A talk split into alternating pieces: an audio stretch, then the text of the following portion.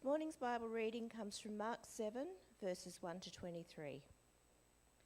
The Pharisees and some of the teachers of the law who had come from Jerusalem gathered around Jesus and saw some of his disciples eating food with hands that were defiled, that is, unwashed. The Pharisees and all the Jews do not eat unless they have given their hands a ceremonial washing, holding to the tradition of the elders. When they come from the marketplace, they do not eat unless they wash, and they observe many other traditions, such as the washing of cups, pitchers, and kettles. So the Pharisees and teachers of the law asked Jesus, "Why don't your disciples live according to the tradition of the elders instead of eating their food with defiled hands?" He replied, "Isaiah was right when he prophesied about you hypocrites, as it is written, 'These people honour me with their lips, but their hearts are far from me. They worship me in vain. Their teachings are merely human rules. You have let go of the commands of God and are holding on to human traditions.'" And he continued, "You have a fine way of setting aside the commands of God in order to observe your own traditions.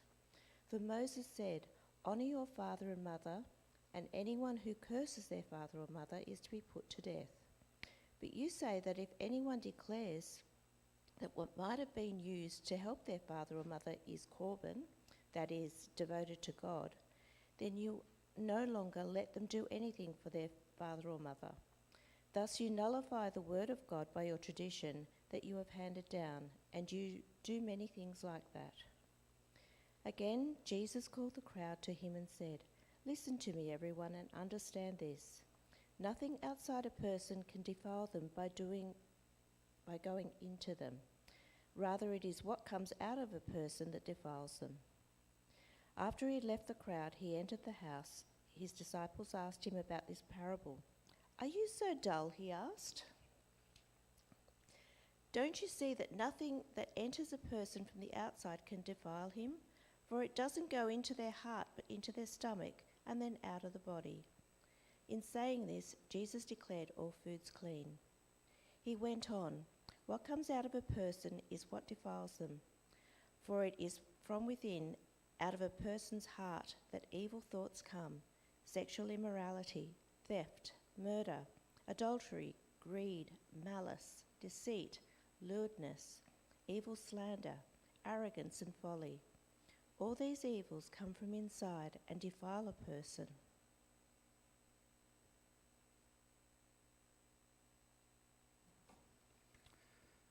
Thanks, Stephanie. Let's pray and we'll continue looking at this passage. Heavenly Father, thank you for this time together. Thank you that we come in full assurance that this is your word, that you have revealed it to us through your Holy Spirit, through the hand of Mark. And Father God, we pray now that as we open it and we consider what Jesus is rebuking and what Jesus is declaring, we pray that you'll open our eyes and open our hearts, Lord, so that we can worship you rightly. And we pray this in Jesus' name. Amen. Well, it is Father's Day, and I have to say, one of the hardest things about being a parent is the amount of advice that everybody wants to give you. If you mention your baby isn't sleeping, which was our case, then prepare yourself. Let him cry it out. Don't ever let him cry it out. Comfort him. Don't comfort him. If go to him, don't go to him. Give him a pacifier. Pacifiers are of the devil. It's just absolutely constant. You mention anything about parenting and the advice just comes flooding at you, whether or not you like it. See, everybody, whether you know them or not, seems to constantly be judging your parenting skills based on the culture, the tradition, and the time that they were parents. Now, early in 2016, Ellie and I and Obi, Zeke wasn't born yet, Obi was about 7 months old. We were in Sydney for a couple of months. And when we were living remote, one of the things about coming to the big city is you do all your shopping, you buy everything, it's so exciting. But you also see all the specialists you can that you need to see because you don't have them. Even things like optometrists we didn't have in Kununurra. They only come once every 3 months. And so this time we had to get a scan done on Obi. And he was 7 months old, and it was in a clinic in Penrith, and we walked in and it was full, like the reception area was just chockers with people. Anyway, we went into the scan, we had the scan done, and after the scan, we knew Obi needed a sleep. Now, we used to have a pram that was wonderful. It used to lay flat, so we could put him in it and he would fall asleep, and then we could lay it flat and he would sleep in the pram. We'd start at 45 degrees, but we also knew that we couldn't strap him in or he wouldn't sleep. But there was a bar, so he was safe. He was never going to fall out. He was 45 degrees, it's okay. And he was safe. So after the scan, we've put him at 45 degrees. We've walked into the reception area. We've parked the pram. We've put the brakes on. And we went to the receptionist, finished the paperwork, and we left. But just as we started to leave, This lady calls out in a very loud voice, meant to be for the person next to her, but I'm sure it was for us. "Oh no, look at those people. They haven't even strapped their baby into his pram." Now I tell you, I don't know how it happened, but I continued walking. I did not turn around. I did not respond, and I did not express this anger that just came up inside of me. You know, it was the city's fault. What are we doing here? All those things. You see, everybody seems to have an opinion about how you parent, regardless of what it is, where it is, or what you're doing.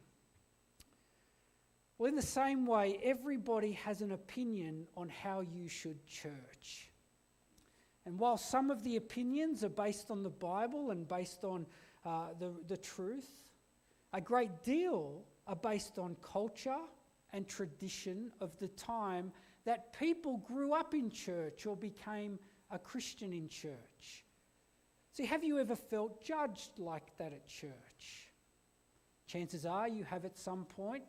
It's because we've all come from a context, we've all come from a tradition, a background which has expressed our faith in a certain way. See, how we parent, the clothes we wear, the type of songs we sing, whether there's noise at the beginning of the service or whether we're meant to sit in silence and prepare our hearts for the worship service, whether we say, "May the Lord bless you," after we do a Bible reading, whether there's communion once a month, once every 3 months, every week, whether our church services have a call to worship, a benediction, an opening prayer, a recite the Lord's Prayer every month. See, in all these things, they are usually started to help people to live out and worship properly.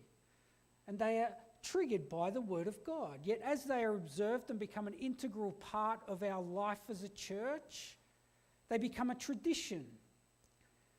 And the problem is they can start taking on an authority of themselves as if they are the Word of God. So if things are done differently, people can react as if the very Word of God has been rejected. Well, this morning we do come across an encounter between Jesus and the religious elite concerning the observation of the traditions that were integral in the life of God's people during Jesus' time. And the question we have to ask ourselves this morning is, have we elevated our traditions to have an authority equal or even greater than the Word of God? Well, the passage begins with the religious elite of Israel enforcing their traditions. If you have your Bibles there, please open them.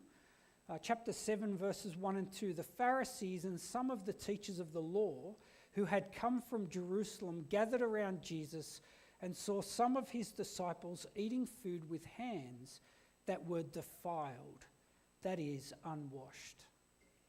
See, in Jesus' day, if you wanted to know how to live a righteous life, rightly live before God according to his word, then you would go and find a Pharisee.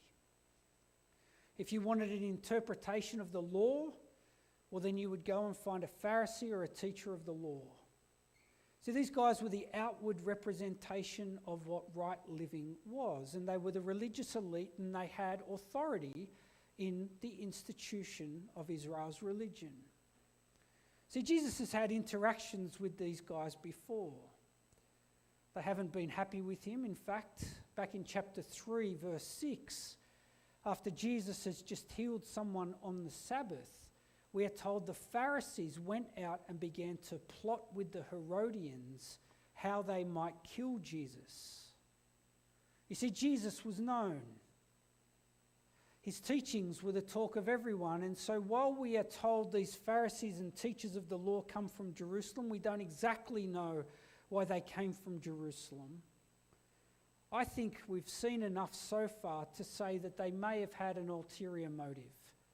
They may have been looking at ways and things that could trip him up and maybe even accuse him towards death. And what do you know? They encounter a problem pretty much immediately. Jesus' disciples did not observe the ceremonial washing before eating.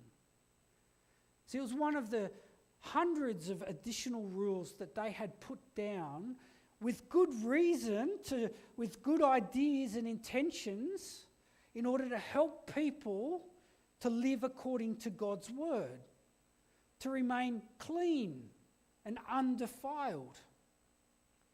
Pots, pans, jugs, hands were all washed in a certain way to ensure purity. Now, we've just come out of COVID. This is like COVID restrictions on steroids. You thought it was bad. Every day, no matter what you did, you had to wash everything in a certain way. See, they were bound by traditions that were meant to help them to keep on track. But the problem is these traditions were now seen as part of the law, and they had been taken on as the authority of the law. And so in verse 5, the religious elite challenged Jesus about his disciples not observing them. So the Pharisees and teachers of the law asked Jesus, "Why don't your disciples live according to the tradition of the elders instead of eating their food with defiled hands?" I remember working a temporary job for the census in the city. It was in Ultimo. It was back in the late 90s. You can do the sums. Now, I'd just become a Christian. I became a Christian in 1997. I gave my life to the Lord, but I didn't grow up in church. I felt like I knew nothing. I was very apprehensive of sharing that with anyone because I didn't know whether I'd be able to answer questions. I didn't know what it meant. I didn't really want the challenge. But there was another fella in that workplace, and it became obvious he was a Christian as well, and I was relieved that there was someone else who was leading a Bible study at lunch, always had his Bible on his desk. He annoyed everyone with his incessant judgment and grumblings about everyone's lives. He was obviously a Christian. He asked me what church I went to. I told him. He then went on a rant about how I should attend his denominational church, as my church didn't really probably understand the Bible. Now, this wasn't a cult. This was a very mainstream denomination that's all over Sydney. He told me I should leave my church. He also told me that I wasn't going to his Bible study, and it probably meant that I wasn't really committed to my faith.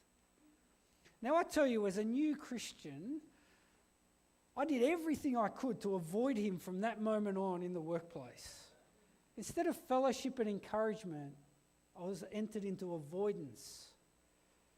And I tell you, I even started questioning whether this was really something I want to be a part of. See, behind the religious facade, all he really wanted was for me to confirm and affirm his religious practices.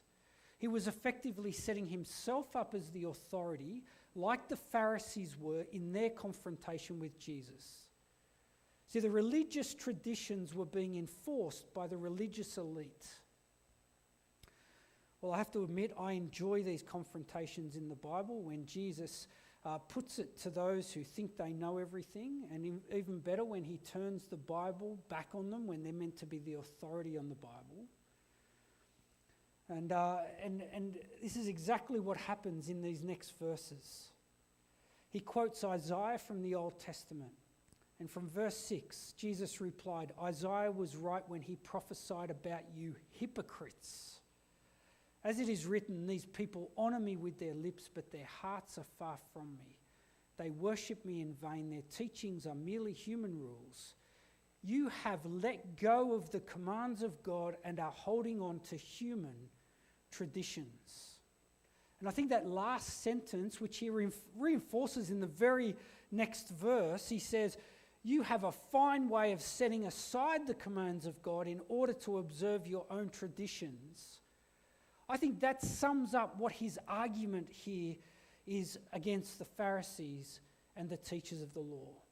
See, Jesus is saying they have elevated the traditions equal to God's word, but even more, if there appeared to be a conflict between the traditions and God's word, well, they seem to uphold the traditions over than keeping God's word.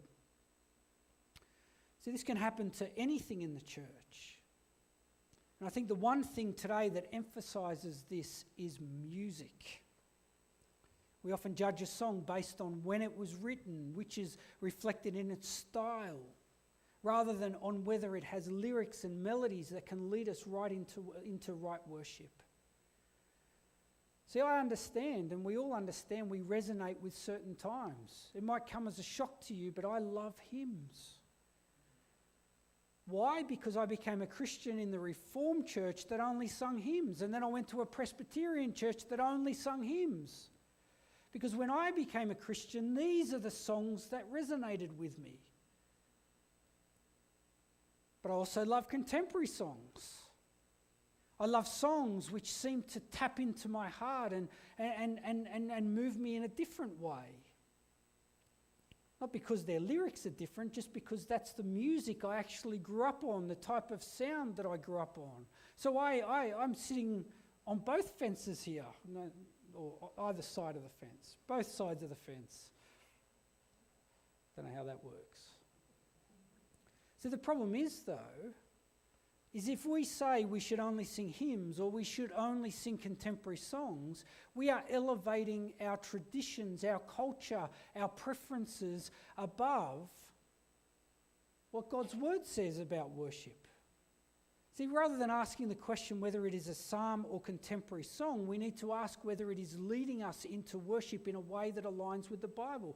And for some people, one song will kind of be meaningless to them, but for another, it'll have a great impact on their life. See, I don't want to talk about songs too much, but the idea of a song isn't to teach the sermon.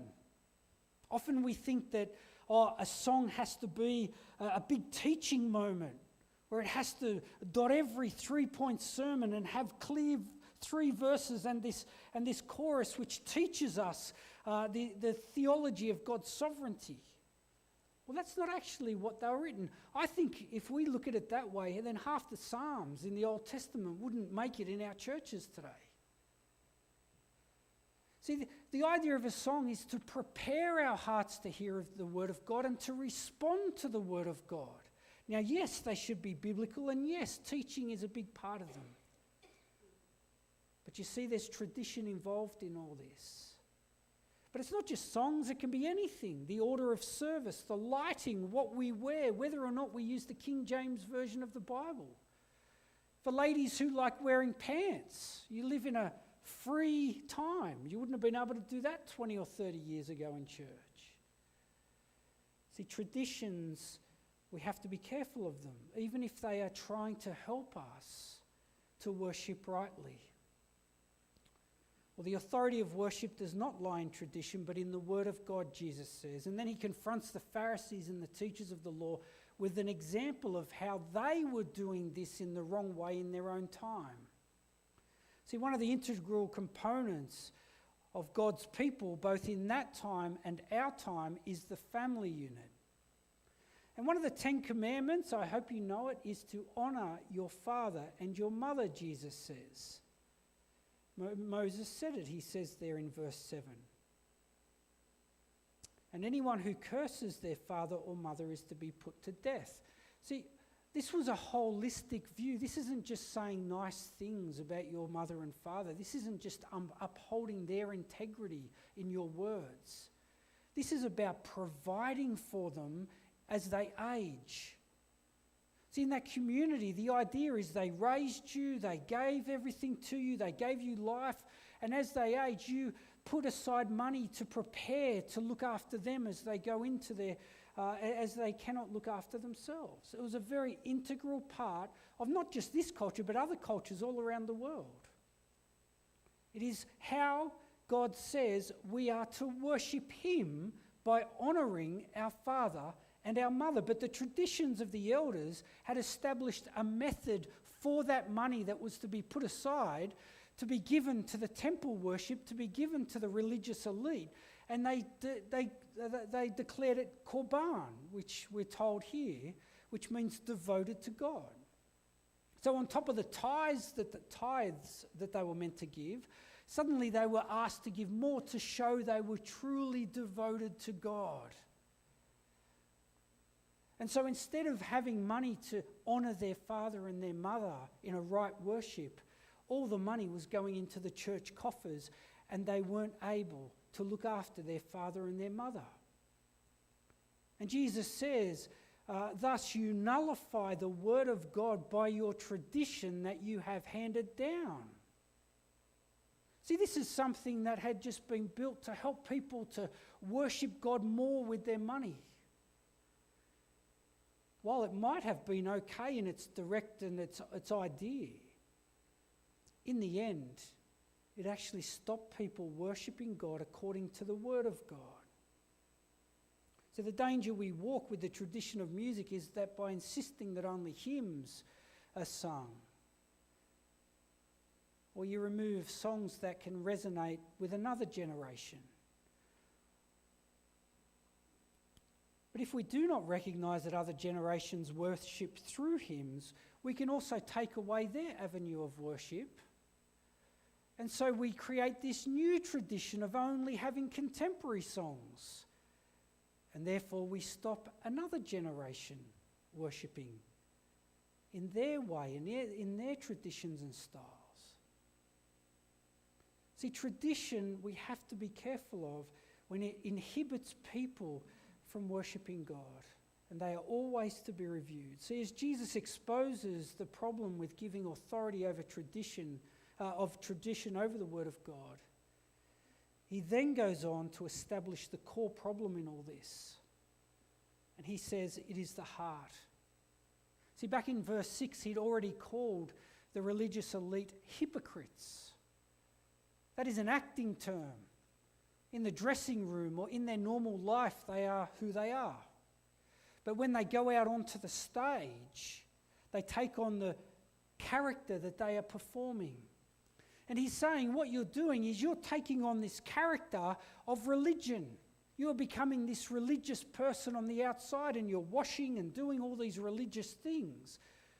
But as he says in Matthew, inside you are rotting corpses, or you are dead men's bones.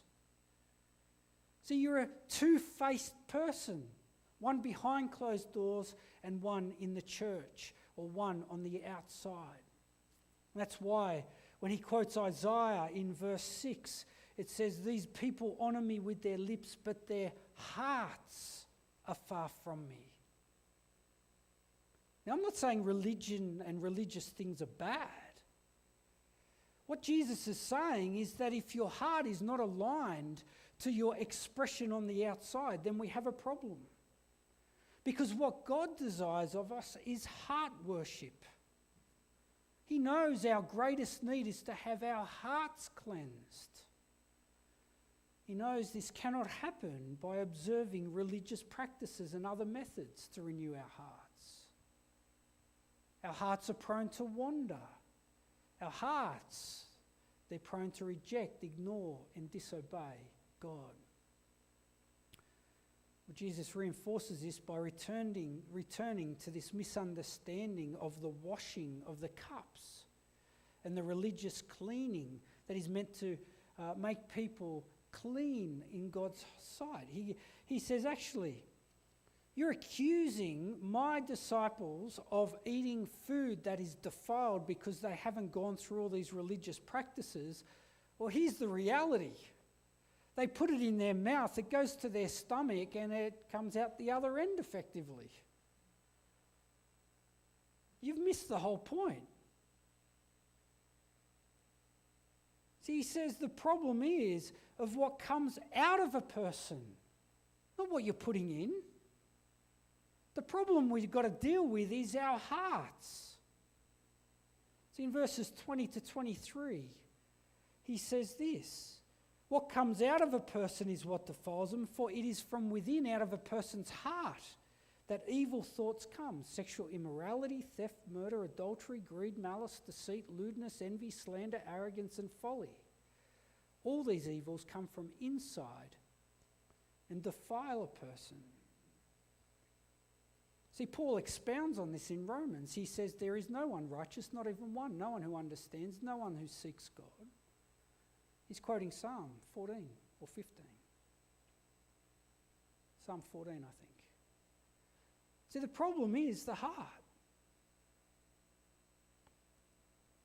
See, true worship of God is a heart response to God. And while that may outlet itself in traditional ways, that is not the main way of being in right worship. If we are truly worship God, we have to deal with the very problem that is causing the problem, and that is our heart.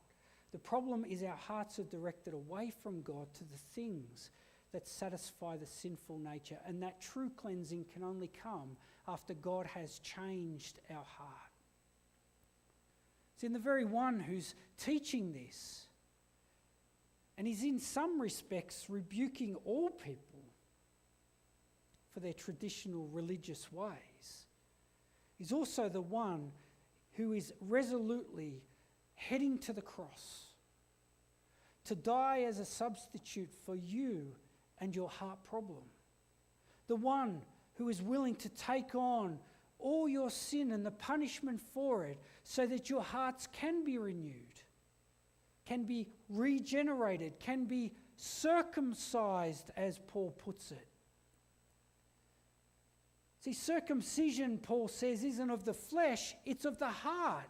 Why? Because God wants your heart. And the only way that you can give it to him is if he renews it, changes it, regenerates it through the Holy Spirit. When you put your faith in the Lord Jesus Christ, he has enabled your heart to do that, to turn from away from him to towards him.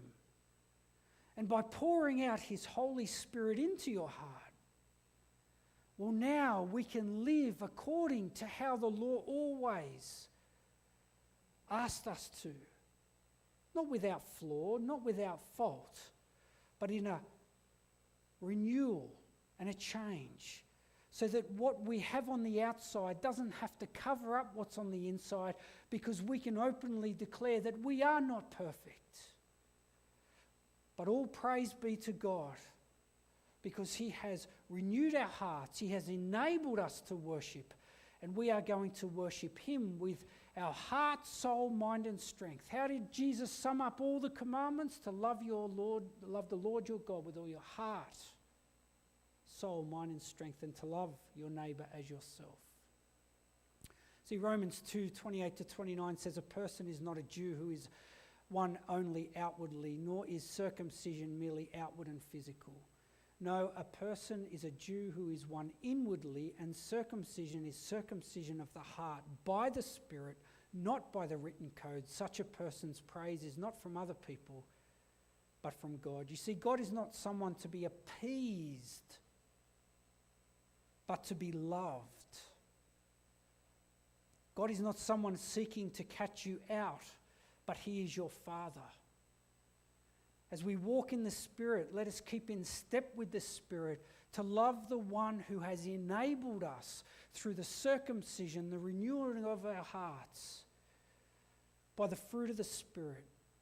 Let us walk in love, joy, peace, patience, goodness, faithfulness, gentleness, and kindness, and self-control. And as Paul says straight after that in Galatians 5, against such things there is no law. See, God's plan has always been for us to rightly worship him with all of our life, in our heart, for his glory. And as we worship with our hearts, let us never elevate our traditions to have an authority equal or even greater than the Word of God. Let's ensure our traditions are always enabling us to worship Him in the way that He desires. And that is with our hearts, and that is with the fullness of unity in the church. Let's pray. Father God, thank you that you have demonstrated your own love for us in this, that while we were sinners, Christ died for us. A death which circumcised our hearts, which renewed us, regenerated us, so that we can live out a life which is pleasing to you, not having to cover it up with religious practices that don't reflect our hearts, but to reflect our hearts with our religious observances and the way that we worship you. Father God, I pray that we will be a people that is able to love you with all our heart, soul, mind, and strength, and to love our neighbour as ourselves. Father God, I pray that you will be with each of us and enable us to worship rightly through our hearts for your glory in unity as your people. And we pray this in Jesus' name. Amen. We're going to